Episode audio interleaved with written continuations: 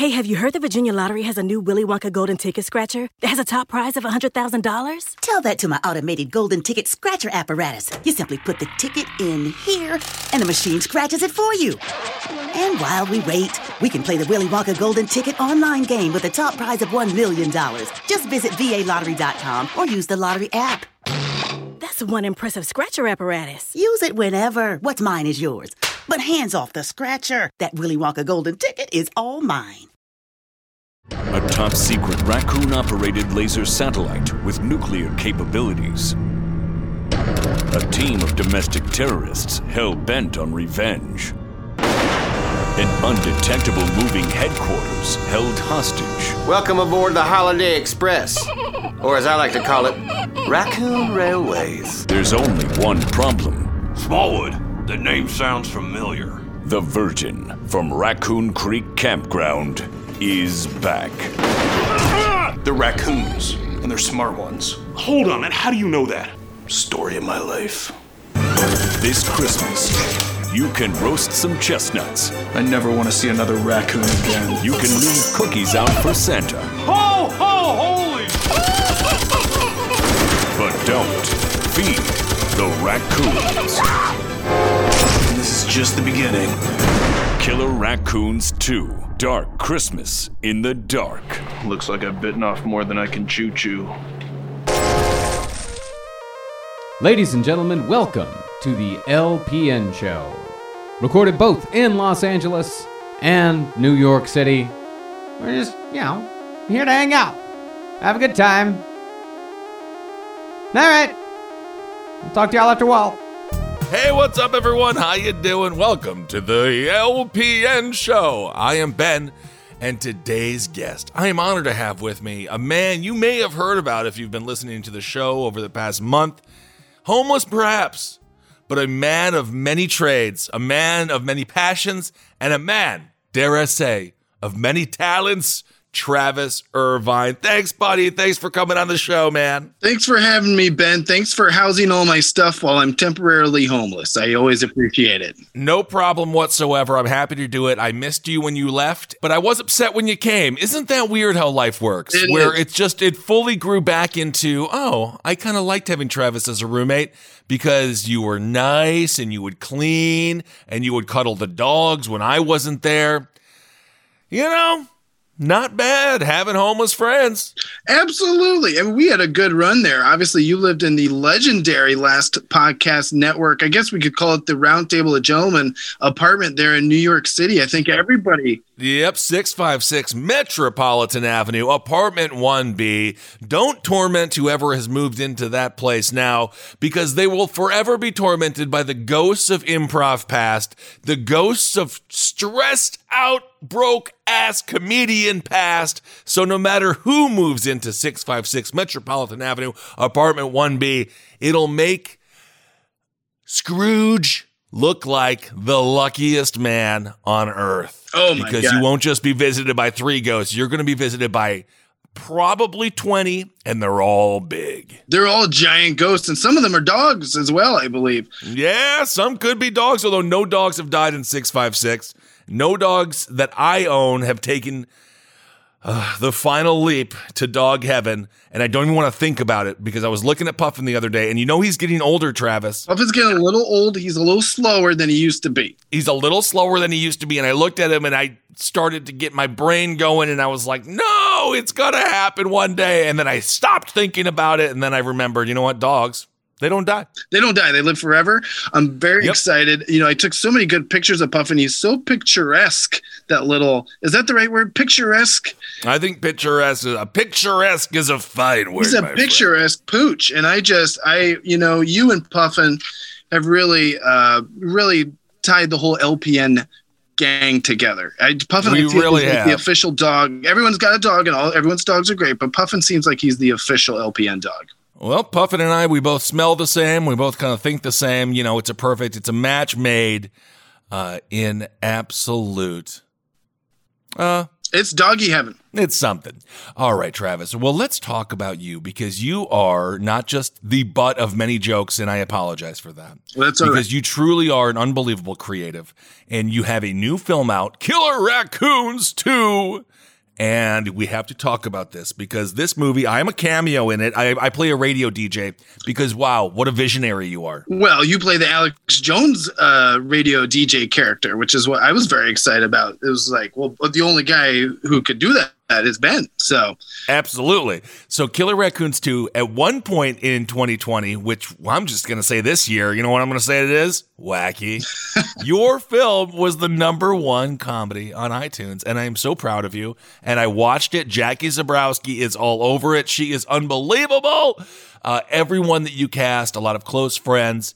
And uh, everyone just nails it. So, congratulations on making that movie. And can you talk a little bit about the uh, low budget ways of creating the number one comedy in America. Oh, absolutely. I mean, first and foremost, you know, we had a, a an original. Uh, this is a sequel. We had we made a Troma movie in college for about five thousand dollars, using dead frozen raccoons. It was about uh, killer raccoons. we called it Coons Night of the Bands of Right. Night because we're idiot twenty one year olds. But it has uh, turned out to be somewhat of a cult classic. And we always promised ourselves that look, if we ever make a sequel, uh, a we got to have a bigger budget. B we got to not call it Coons, and Right, C, right. um, we really wanted to uh, make it a, almost shot for shot, and it is almost shot for shot parody of one of the worst sequels I've ever seen, which is Under Siege 2: Dark Territory. The, the Steven Seagal. It's a great. It was a great franchise when it was one movie, and that is Steven Seagal and Under Siege One, and then Yeah. they, then they put it on a train. They made Eric Bogosian the bad guy. They had, you know, all the '90s action sequels, whether it was um, Die Hard 2, Die Harder, uh, or uh, Speed 2, Cruise Control, or Under Siege 2. The 90s were all about these computer bad guys. They're gonna they're gonna Right. get on a computer, and that's pretty much what it is. It's just shots of a bad guy on a computer, and then a bunch of things exploding, and everyone's like, "Oh my god!" I liked when our computer bad guys were just being fought by Steven Seagal on trains or planes or submarines, as opposed to now when they're controlling our lives in reality. Yeah, I would say Jeff Bezos, Mark Zuckerberg, they're the ultimate computer villains now. They've they've got us willingly blowing up our own planes and boats and trains and everything. So So you meant you mentioned that the first time you called it, because obviously it's about killer raccoons. You called it coons, obviously being like, "Whoa, big killer raccoons." There is a great clip online that, as a matter of fact, we have to play. So let's just play this. It's Christopher Lee. You're speaking with Christopher Lee, the fa- that Christopher Yes, Lee, by the the way, the Christopher famed actor. Dracula, Sauron, not Sauron, um, Count Dooku. Who, who's the other wizard? Saruman. Saruman. So let's play this sound of you getting chastised by Christopher Lee because uh, I think it's vitally important. Mr. Lee, this is the future Hollywood director, Mr. Travis. He's just made a wonderful movie, and he would like to meet you and have this incredible footage of you. And I'm always very interested in meeting anybody who's made a wonderful movie because there aren't many of them made. No, I, I understand that. Very few. Do sit down, please. My movies. Don't mind if I eat my banana. No, we wanted you to Because I'm that. going to sing and I don't eat. Yeah, so tell him about your movie My and, and about killer raccoons. Yes. what's the name of it? It's called Coons. I don't think that title would be misunderstood by a certain community. I, uh, you mean the raccoons? I think they no, get it. coon. Yes, coons. Raccoons, yes. Yeah, if you say raccoon, Raccoons. but if you said coons, Coons. well, that might be misunderstood. Yes. Well, where I'm from, coons means coons. Raccoons. Raccoons, yes. No, but in other parts of the United States it means something else. Didn't you know that? No, I know. Oh God, you just when it means black people. Oh my God. It's a South African expression Mhm. in the bad days of, you know, apartheid. Mhm. And when Orson Welles played Othello, because he had to be very, very dark, Oh, as Othello was a Moor. Blackface. Well, he was a Moor, you see. Oh my goodness. One of the know, reviews was Citizen Coon. Citizen Coon. like Citizen Toxie. Like Citizen Toxie. You know the Toxic Avenger and the Troma movies? I'm afraid no, I don't. They're very famous. I know Troma. Of course I know Troma Entertainment. Are you the owner of Troma? Yes, that's it. I know who he is. I'm Lloyd, Lloyd Kaufman. His name's Lloyd. Which film have you directed? Uh, it's called Coons. Coons? Yes. Is it out? Yeah, I'm trying to explain to you that that could be misunderstood. Really? From Troma Entertainment. You call a film cool. They're in the booth. No, I think fine. Tell them where you just came from. I just came from Cannes. Coons was at Cannes. Yeah. Well, Cannes, I've been to it twice, and that was enough. Mhm. It's I've it's, it's it's it's lunacy. It's it's uh, it's a market, and uh, ninety percent of the people there don't know anything about films at all. All right, there that was. Um, so obviously, you know, it must be it must be interesting being scolded by a Hollywood great. Um, because you know you're just out there, you're trying to do the best you can. You got a, you're a lighthearted guy. You're trying to have fun. This is a movie about killer raccoons. You know, it's it's crazy stuff out there. But that is one of those life moments where you're like, I can't believe I'm getting scolded by Christopher Lee. This is kind of awesome. It's a it- yeah, and as you can see by the clip, I obviously uh, played it a little dumber uh, than I actually am. But that is, you know, how we Hmm. felt about uh, the word coons. Was it to us? It meant killer raccoons. It meant raccoons, and that was it. Um, and obviously, we learned the hard lesson. You know, it's like a 15 year Forrest Gump type lesson uh, where we're just like, oh, that means something else to other people. But for us, to you know, if you if you Google, you search the word coons on YouTube, our movie and only raccoon videos pop up. So I hope to There you eventually. go. Yeah, we. I hope we live in a world someday where uh, the word coons only means raccoons because that's the way it should be. So you have, speaking of sequels, you have a history now of filmmaking. You also, I, I would be remiss not to mention, you directed Hail Yourself America, and you are also the campaign manager for my campaign in 2017 for Brooklyn Borough President.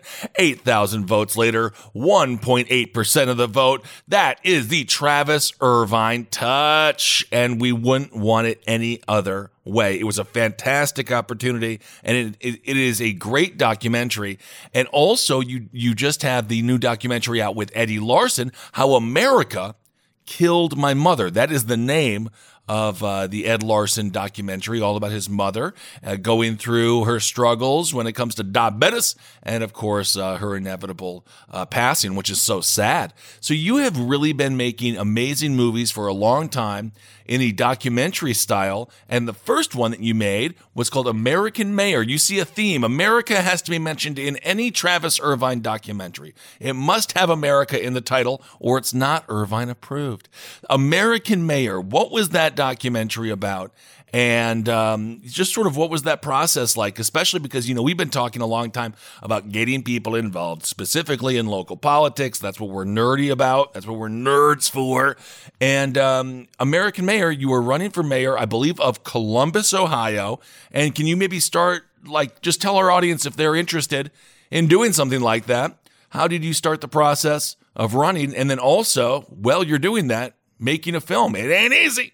It's it's two very difficult things happening at once, and, and like you said, we did it while you were running, um, and uh, yeah, for me, it all started after college. Uh, I just felt I even in the Bush Cheney era, as you know, you and I grew up in, and that's where we went to college. Uh, Yep. Um, at the end of the Bush Cheney uh, era, I was uh, very disappointed with with how American politics was going. In 2007, I felt a, a good opportunity to get involved in my hometown. Um, is actually it's a suburb of Columbus, Ohio, called Bexley. So it's a little small. Ah, yes. It's got about 14,000 people. And uh, my neighbors were dealing with a situation where the local university kept buying up homes in the neighborhood. And then they'd go to City Hall, get them rezoned, and then they'd knock down the homes and build up college dorms. So I'd come home from college, and every oh. year there'd be less homes and more dorms. And you'd think, as a college student, I'd be excited about it. But No. no, in fact, I felt very bad for my neighbors. So that's where that first run for mayor of You imagine that you have a home, you've been there for 30 years, you have a wonderful family, you got grandkids coming over, and all of a sudden, a dorm full of stinky, crusty, lovable college kids opens up in your backyard is immediately and your backyard is immediately covered with keystone lights natty lights just a bunch of cigarette butts panties men's underwear covered in defecation god knows what happened on saturday night it is a nightmare come true. Absolutely, St. Patrick's Day uh, in my in my parents' neighborhood, where I grew up, is no longer the same. It's just littered with absolute like green uh, uh, glitter everywhere, just a green uh, skirts. These kids just and it's like nine thirty in the morning. They're These kids. they're peeing behind my my parents' garage. So Well, I say one day, St. Patrick's Day, we should do a sober St. Patrick's Day. Really show some respect for the three Irish people that don't drink. I think that would be great. That would be great. I'm totally in favor of that. And if I was elected mayor of my hometown, I would have implemented that. Well, Um, that's probably why you lost. Honestly, that's a really sad thing to run a no drinking on St. Patrick's Day. That's your campaign. That's my campaign. I don't think that's going to work. It'll never work, not in a college town. But we were very proud of uh, what we accomplished. I did end up because I ran it all and spoke up about what my neighbors were going through. We did indeed stop the expansion of the local university. And uh, again, you can see American Mayor uh, right there with Ben's documentary and Ed's documentary on Vimeo. We got all three of them kind of bundled together if you go to Vimeo. Um, but you can go to AmericanMayorMovie.com and see that heartwarming story. And that is absolutely the precursor. In fact, I, I was telling this story when you and I were on the road with your documentary back in March. Oh my Um, God, that was amazing, by the way. Our last show that we got to do was in Orlando, Florida. And then I flew back into quarantine, New York City. And my God, the people in Orlando were so incredible. Shout out to Riley. Hey, what's up? How you doing? And everyone was so sweet. We loved Orlando and we cannot wait to get back there. And the comedy club that we performed at was it a Zanies, a Yuck Yuck, a Muckers? What the heck? You know, these comedy clubs are always named like shoe buckets. They're always a very strange name. I forget what it was, but the wait staff was so unbelievably nice. And I think we got to help them out just before, uh, you know, things kind of closed down. Although in Florida, I don't think anything did close down. So Yeah, I don't know if it ever did. I don't know, but they were happy that weekend. we had a great great tour and like I, I love telling that story i mean one of my first times i actually met you we were showing american mayor in the backyard of a of a um, Creek and the Cave. yeah mexican restaurant turned comedy club creek and the cave Turn bathroom.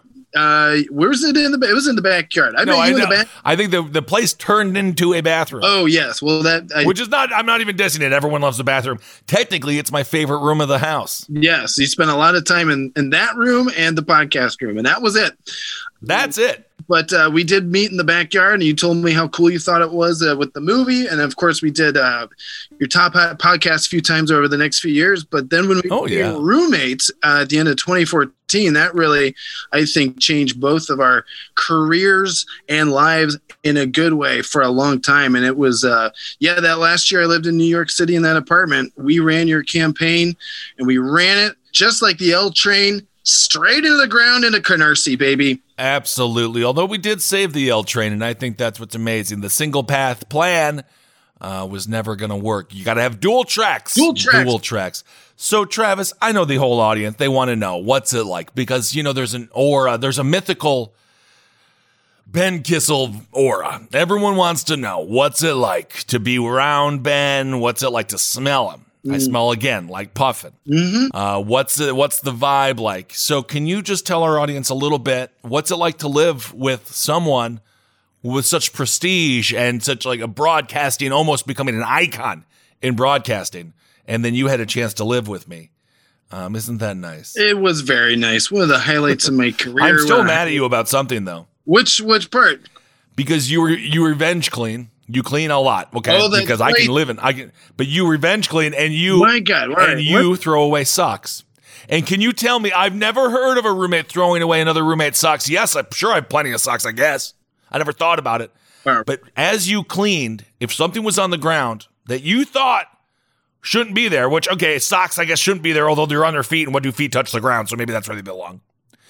Uh, you would throw away multiple socks. So how many socks of mine do you think you threw away? Oh look, I uh, we've lost count at this point. If there was a sock mixed with trash and food scraps, that thing got swept up and thrown away. And I, you know, I apologize. I also apologize to our roommate Mike for putting him in this difficult situation. I should have kept it the scraps. Just me and Puffin. They're the only people who ever should have known. I do consider Puffin a person.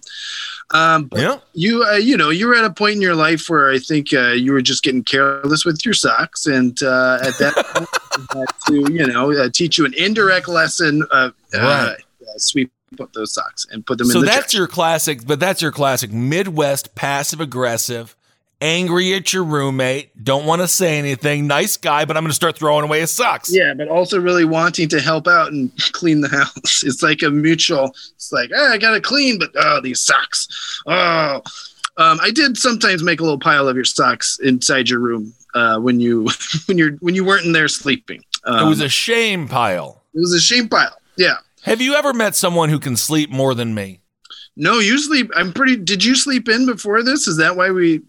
I assume that's why oh, were we you had. say we're starting a little bit late today? I was going to note that uh, we started a little late, and I You was want to like, make a director's note? I want to make. A Well, no, I, it was not. Today was not a sleeping situation. Unfortunately, today is a chair delivery situation. Oh. I have been waiting on this dang chair for about four months, three months, however long I've been in Los Angeles. Which, by the way, it's freaking too cold. I'm already upset. I I, I hate the cold. It's too, too cold. So I'm waiting on my chair today, and I got how much? How many hours of sleep last night? None because Jerry, my dog, he's got a feud going. Jerry, my little beagle chihuahua, he's got a feud going with an outside squirrel. And this squirrel, I'm not even joking. They know what's going on. He knows how to get under Jerry's skin. He ruffles all the right leaves in the trees. Jerry is freaking out. The squirrel goes down almost to where Jerry could grab him if Jerry jumps very high, and Jerry's a pretty good jumper. And so that feud was going on all night. I got about two hours of sleep in between barking, and now I had to wait for a chair to be delivered. So, usually, however, yes, you are correct. It would be a rest related thing because people my size need to sleep more or we die. That's true, and that's why I, I never. You always let a sleeping Ben lay. You let him lay right there with the doggies, and you just clean around him, and you sweep up. And if he's got socks, you put him in the shame pile, and uh, that's it. that's it. But no, I love your new house. I, you know, I there's something poetic um, about. I mean, for anyone who doesn't know, obviously, I lived in New York with you. Three years ago, I moved my stuff out, moved back to Ohio. I ran for governor. We made Killer Raccoons too. We'll talk about that too. Talk about running for governor. This is actually a great story. Travis Irvine, he got 80,000 votes. And I know this really happened because we were at Politicon. I can't believe all of this was earlier this year. I believe Politicon was earlier this year. It wasn't. It was a year ago. It was last year. It was last year. Oh my God. What's time? Yeah, it was time. Time's not real. What is time? Made time not real. So we were at Politicon and uh, we were staying at this uh, nice little hotel there by the downtown Civic Center. Politicon, by the way, it got kind of taken over by Trumpers, but it was pretty fun. Uh, we got to see James Carville go against Sean Hannity. Although James Carville, all he did the entire time, for those that don't know, for those that aren't super nerds, he is the raging Cajun. Uh, he is a Democratic strategist. He worked with the Clintons very closely. He's about 99 years old now. The entire time he was talking with Sean Hannity, or supposed to be debating Hannity, who just is going through his radio stuff and getting his pops and applause breaks because it's pretty freaking simple stuff. Um, at the end of the day, to get an applause break by saying stupid things. Trust me, I've made a living off of it. Uh, but Carville, he was just watching the LSU freaking football game the whole damn time. He was watching college football and he stood up at the end of losing this horrible debate. And he says, LSU football. LSU football. LSU football. LSU. In fact, he was booked on multiple stages to debate multiple. He had to debate the, the Young Turks people. He had to debate Sean Hannity. I really think this guy just got his his check, went to the bar, got a bottle of whatever, hammered, both drinking in New Orleans, and he just watched the LSU football game all day and just checking in. Yeah, LSU football, uh, the 15 point. 15 points, and then he would kind of argue with people. But Politicon, it should come back. Hopefully, it will, and I think it will be. Uh, we were in Nashville for this last one, which was incredible, but I think it's going to go back. It's moving back to LA. Absolutely. Going back And to LA, which makes it easier for us. So that's fair. I think we will be a part of it again. I, we had a great time. It is like nerdier than Comic Con, which I, I appreciate. Oh, it's much nerdier. It's not quite. It, Politicons just kind of smells strange. I don't, I don't even know what it is. It's a. Uh, there's something about political fervor that creates kind of a. Uh, it, it's an odor that is tough to put your finger on, but there's definitely something there. But anyway, talking about Politicon because we were at the hotel, we were hanging out at the hotel bar. We were getting ready to go out in Nashville for the night. We were all dressed to the sevens, looking real Nashville 10. And I overhear a conversation. Oh, Travis Irvine, I voted for you, good sir. A man with his wife, very upstanding couple. They said they both voted for you. And I thought that was so amazing that you randomly met these people in Nashville, despite the fact they voted for you in Ohio. You got 80,000 votes. What was the percentage on that? 2.3 or something like that? Oh, no, it's classic uh, Kissel numbers 1.8%. 1.8, baby. That's what we're pulling in. But that is a great experience. So, how was that in 2018 running for governor? Well, anything post 2016 is not uh, you know it's not our grandparents politics anymore. It's all it's all the trumpers. It's all trumpism. So ohio i've got to explain to people you know it's not like wisconsin pennsylvania michigan anymore. Ohio is no longer a swing state. We're deep red. Woo, and of course what I was, happened? I, we're a lot like indiana. I honestly think that republicans have done such a bad job running the state of ohio over the last 20 years with a super majority mind you um, that they've made it bad enough that enough young people don't want to stay in ohio anymore and I got to admit, oh. even as myself, you know, LA is certainly more appealing than uh, trying to create a new entertainment industry in Ohio. Um, right, so, and of course you're an Ohio boy, so if uh, if Ohio loses you, they must have done something horribly, horribly wrong. That's right, and I'm taking my eighty thousand voters with me. We're all coming to Ben Kissel's house. Whoa! Come on over. Take care of Jerry for me. Find this freaking squirrel. We gotta find this squirrel. We gotta find this squirrel. Although it's probably cute doing its own squirrel thing. That's the that's the problem with dog fights. I don't hate what the dog is fighting either. I love them both. Mm-hmm. But at the some at some point, the dog's got to. The squirrel's not barking. I'm almost more mad at Jerry. Well, I gotta admit, Jerry and Puffin's relationship is hilarious because Puffin is really just trying to mind his own business, and then Jerry comes around and starts nibbling on his fur all the time. I'm like, Jerry, you gotta stop that. That's why I'm Puffin and you're Jerry. Exactly. Jerry is either just very let him sleep. Very asleep. Yeah, I uh, I I like Jerry. He's he's grown. He grew on me. We we got along real good there. But I will always be a Puffin a Puffin man deep down. So we bonded over our love of politics. Had a great time over there at Politicon. You ran for governor, and then while you were doing that, you were writing Killer Raccoons. too. I remember when you were writing that living with me in Brooklyn as we lived together in perfect harmony, despite the fact I was missing so many socks. You were working on this screenplay for a long time. Can you talk about uh, just for any, anyone out there who hasn't seen it? By the way, watch it. It is a great. This is uh, all of ever everything said in love. What, what kind of how would you say it's a B movie? It's like a great B movie. It's like a Troma. It's it's it's how do you describe these kind of movies where you're like you're watching it and you're like wow this is obviously a low budget movie but it's done in such a fun campy self aware way. It's it's it just hits that nerve where um, it's just fun. It's just it's silly. It's goofy. All of the raccoons are taxidermy raccoons, but the way that you do it, it really works. The way it's shot is unbelievable, considering how quickly you had to do it, where you had to do it, and when you had to do it, which was the middle of the freaking Ohio winter. Uh, yeah. You know, you called in every favor that you had from a lot of our friends.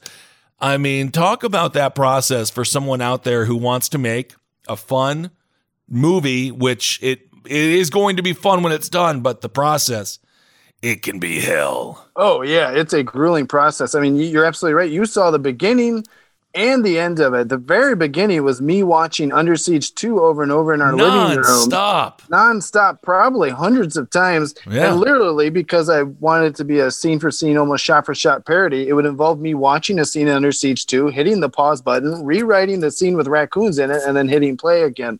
And I had to do that several times over. So you saw the very beginning of the process. It's just unbelievable that you co- it's like copying homework from the dumbest kid in school.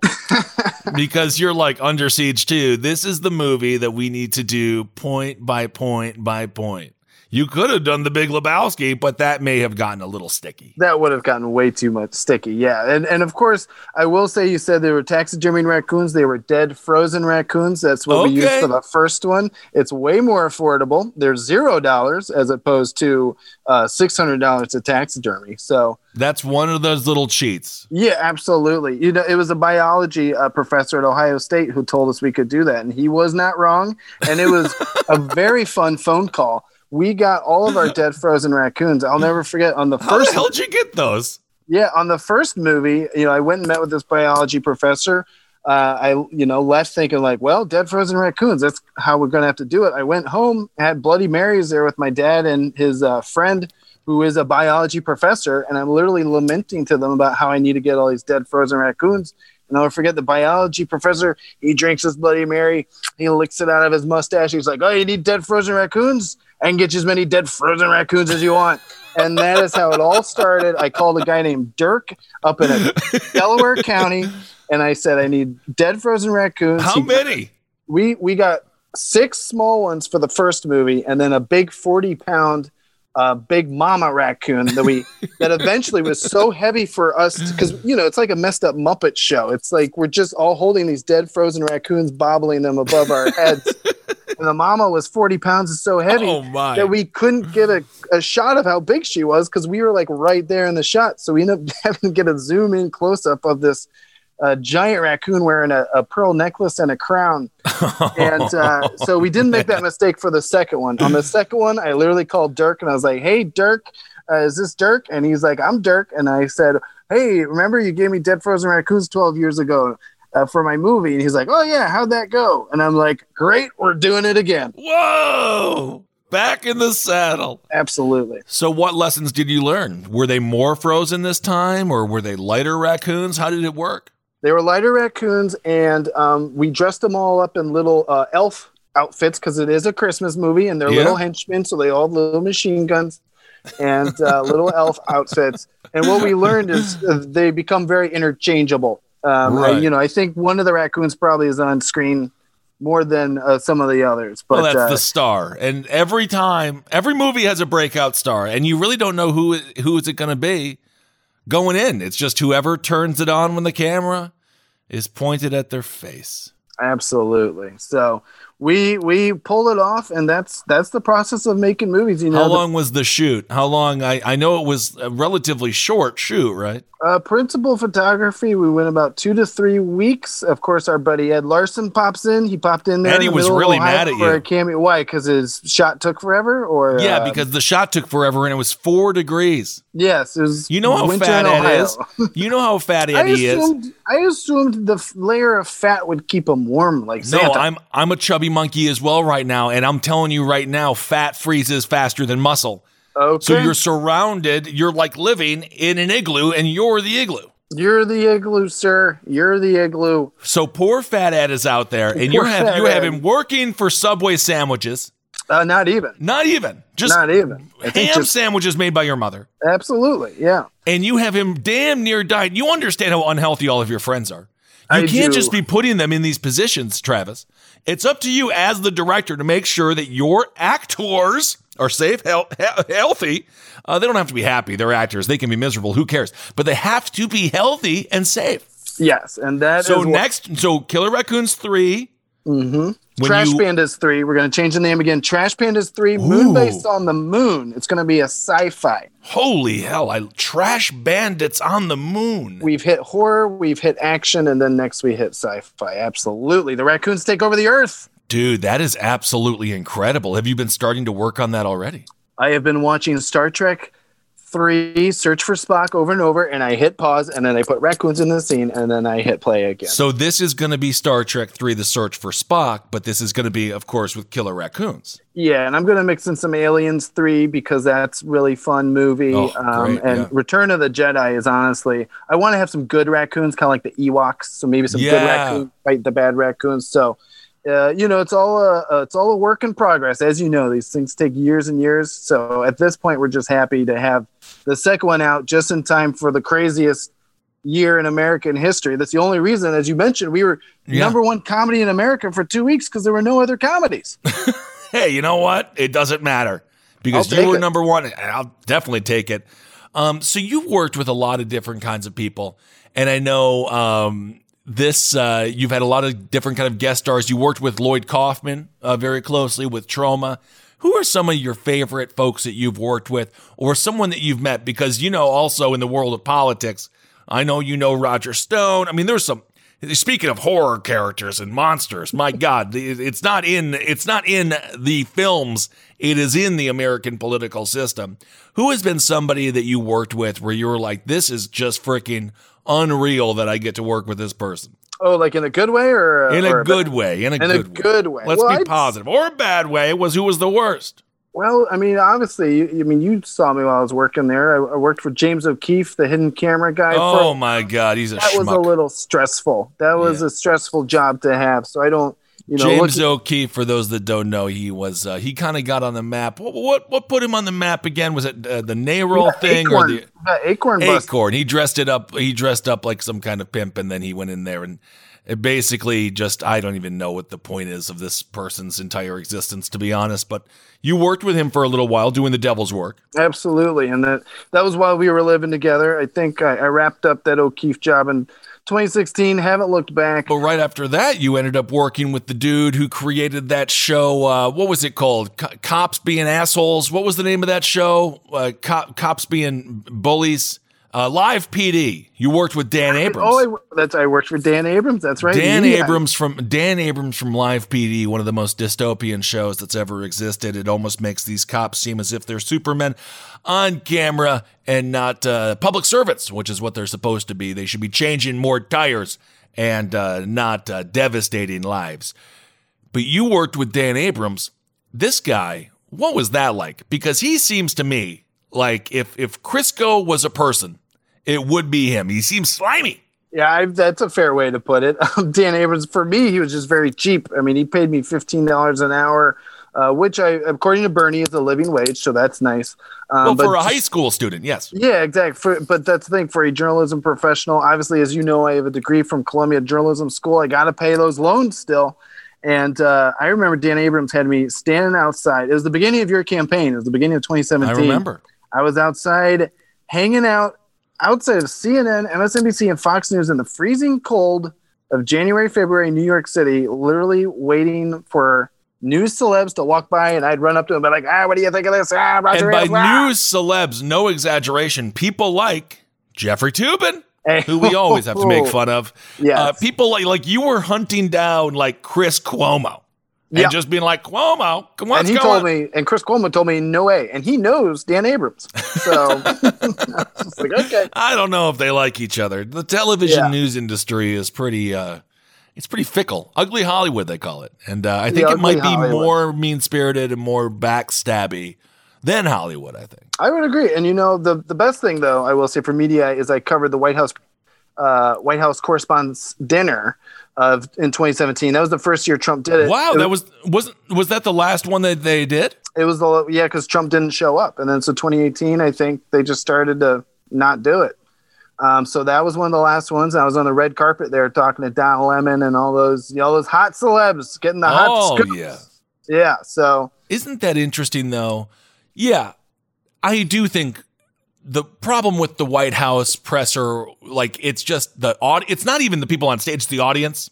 It's Yeah. because they're just all such assholes and they're all so smug, and then all of a sudden you get to see them laughing. And as a performer, you're just like, okay, I'm missing. I guess I'm gonna go like do my little dance for you all. There's something very kind of sad and gross about it, which is why when Nixon did it, all those people protested. All the women held the signs, and then Nixon got all mad because they were like, "Stop the war in Vietnam, Vietnam." And uh, Nixon was like, "Get them out of here. They're not being fun anymore." And that's the one thing as a performer, it's like, do I even want to go on stage and make these assholes laugh? I would rather just yell at them a bunch. But of course, Michelle Wolf, I think uh, a comedian friend of ours, I think she did a fairly good job of trying to do a little bit of both, which probably canceled the entire event. So isn't that nice? We know the person who ended uh, that little uh, that little performance there. I love it. I think it was absolutely necessary. You know, it was a tradition when it was fun, and then it became not fun. So you gotta it- the- kill it. Basically, the Dan Abrams job is you were supposed to be another layer of fat to the celebrity of television news anchors. This is, I think, one of the beginning. This is the beginning of the beginning of the end of journalism. When it comes to these journalists thinking that they're more celebrities, that's why Glenn Greenwald he's still the best because he sticks true. Yeah. Uh, to whether you agree or not, he is telling the truth the best that he sees it. Is he doesn't go uh, to either political party, which is why he's kind of a journalist without a uh, home at this point. Um, but when it comes to like the celebrity viewing of TV news, it really has made everyone so much dumber and not to diss anything that any of us have done or yourself in this situation. But Dan Abrams' idea was literally like, let's turn them into celebrities. And I think with this entire thing started when they started taking real TV news journalists, air quotes, real TV news journalists, and putting them in movies. Yes. When you would when they would be like, "Oh, we're watching Anderson Cooper here on uh, in the movie Dave or whatever the hell." And then all of a sudden the lines got so blurred and then we have a reality show president. I feel like we need to start getting back to compartmentalization. You're in TV news? I don't want to see you on TV in any other capacity. You better just be I don't want to see Don Lemon guest starring on Schitt's Creek. It right. doesn't matter to me. You're supposed to do one thing and one thing only. I mean, take it from me, a person who does everything, but you know, that's just what I. I don't know if I do it well though. So well, you do a great job, of course, but you're right. Longer, uh, long gone are the days of Walter Cronkite and Hugh Downs and Sam Donaldson.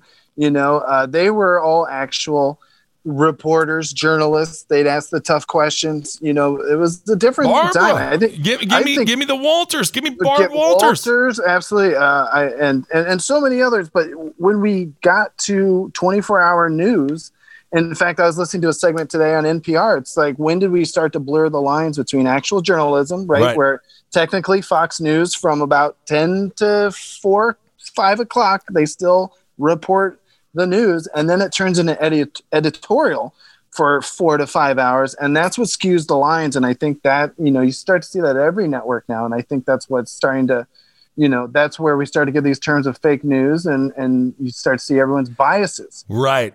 And you know what's interesting? objective. when it comes to like the fake news or the attack on the first amendment we technically have more first amendment now than ever before when it comes to um i don't want to say access to speech but when it comes to having the ability to have your speech uh, spread throughout the galaxy it is easier now than ever before. I really don't think as far as uh, journalism goes, I think a lot of good journalists get a bad name because you have, you know, the Fox News, MSNBC, CNNs of the world going out there and claiming that they are media, they are news. And then when anyone attacks them, they're like, "You're attacking the First Amendment." It's like, no, I'm just attacking you because I mean, I worked at Fox News. I know how these, I know how the, I know how the bread is is baked. Is that how they say it? Mm-hmm. And people need to be very skeptical and watch it for entertainment. Although I can't even do that anymore.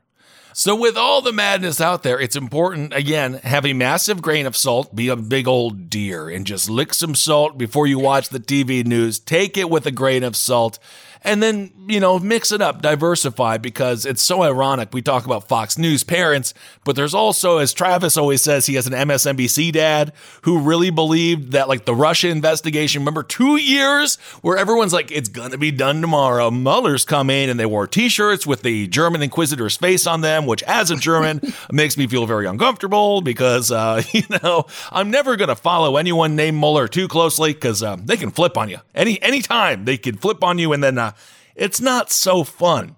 Uh, to be on the other side of a Mueller investigation. But two years, your dad really thought Trump is going to be gone in like 48 hours every day. He's like, tomorrow it can happen. It's crazy the brainwashing that happens.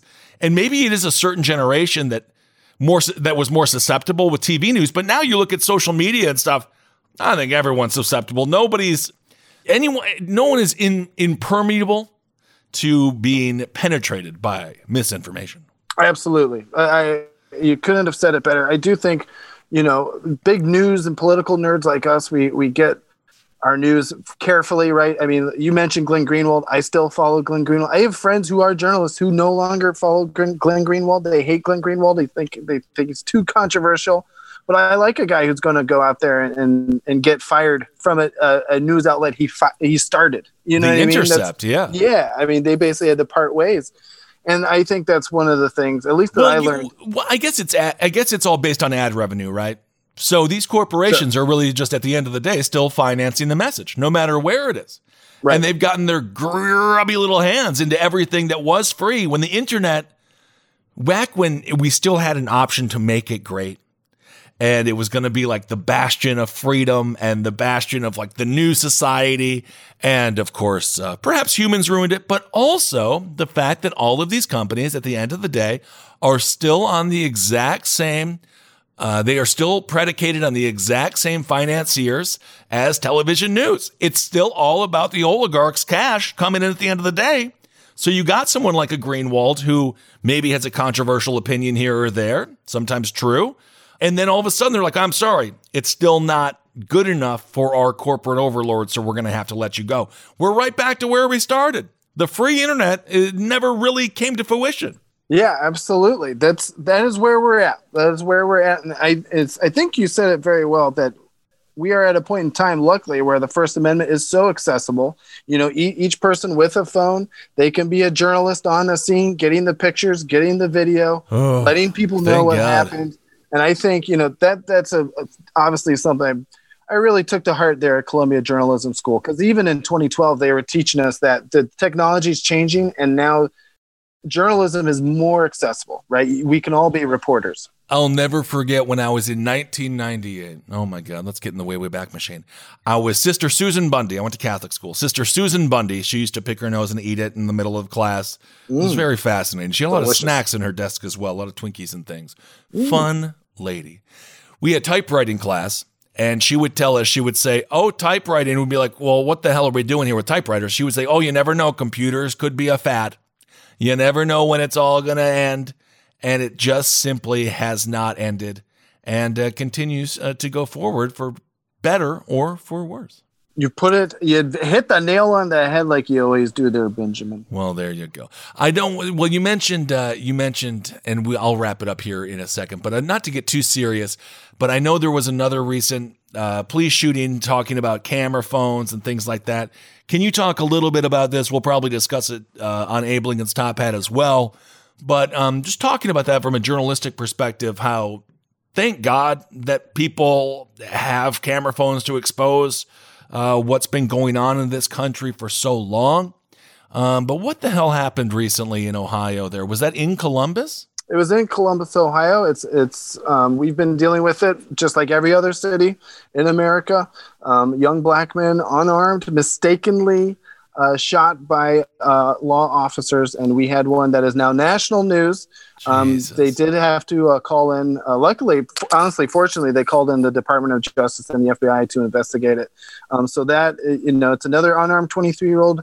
Was Uh, this and was this recorded or was this not recorded? It, this one was not recorded. Okay. Um, but it, you know, the nice thing is, again, is that the Truth Network went into action right away, Yeah. and the family made sure that they got out a statement before all the local law enforcement could fully cover it up. So we are dealing with that. So the dude was walking into his house with Subway sandwiches. Is that what happened? Yes, to- into his family's house, with Subway sandwiches, and I believe the explanation is that the cop thought the sandwiches were guns.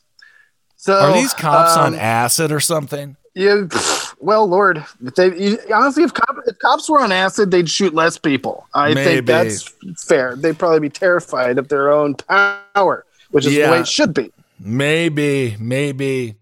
I don't know what the hell. I mean, I to my knowledge, Subway isn't forming. I don't think it's Second Amendment month at Subway where they're forming all bread in to look like a long gun.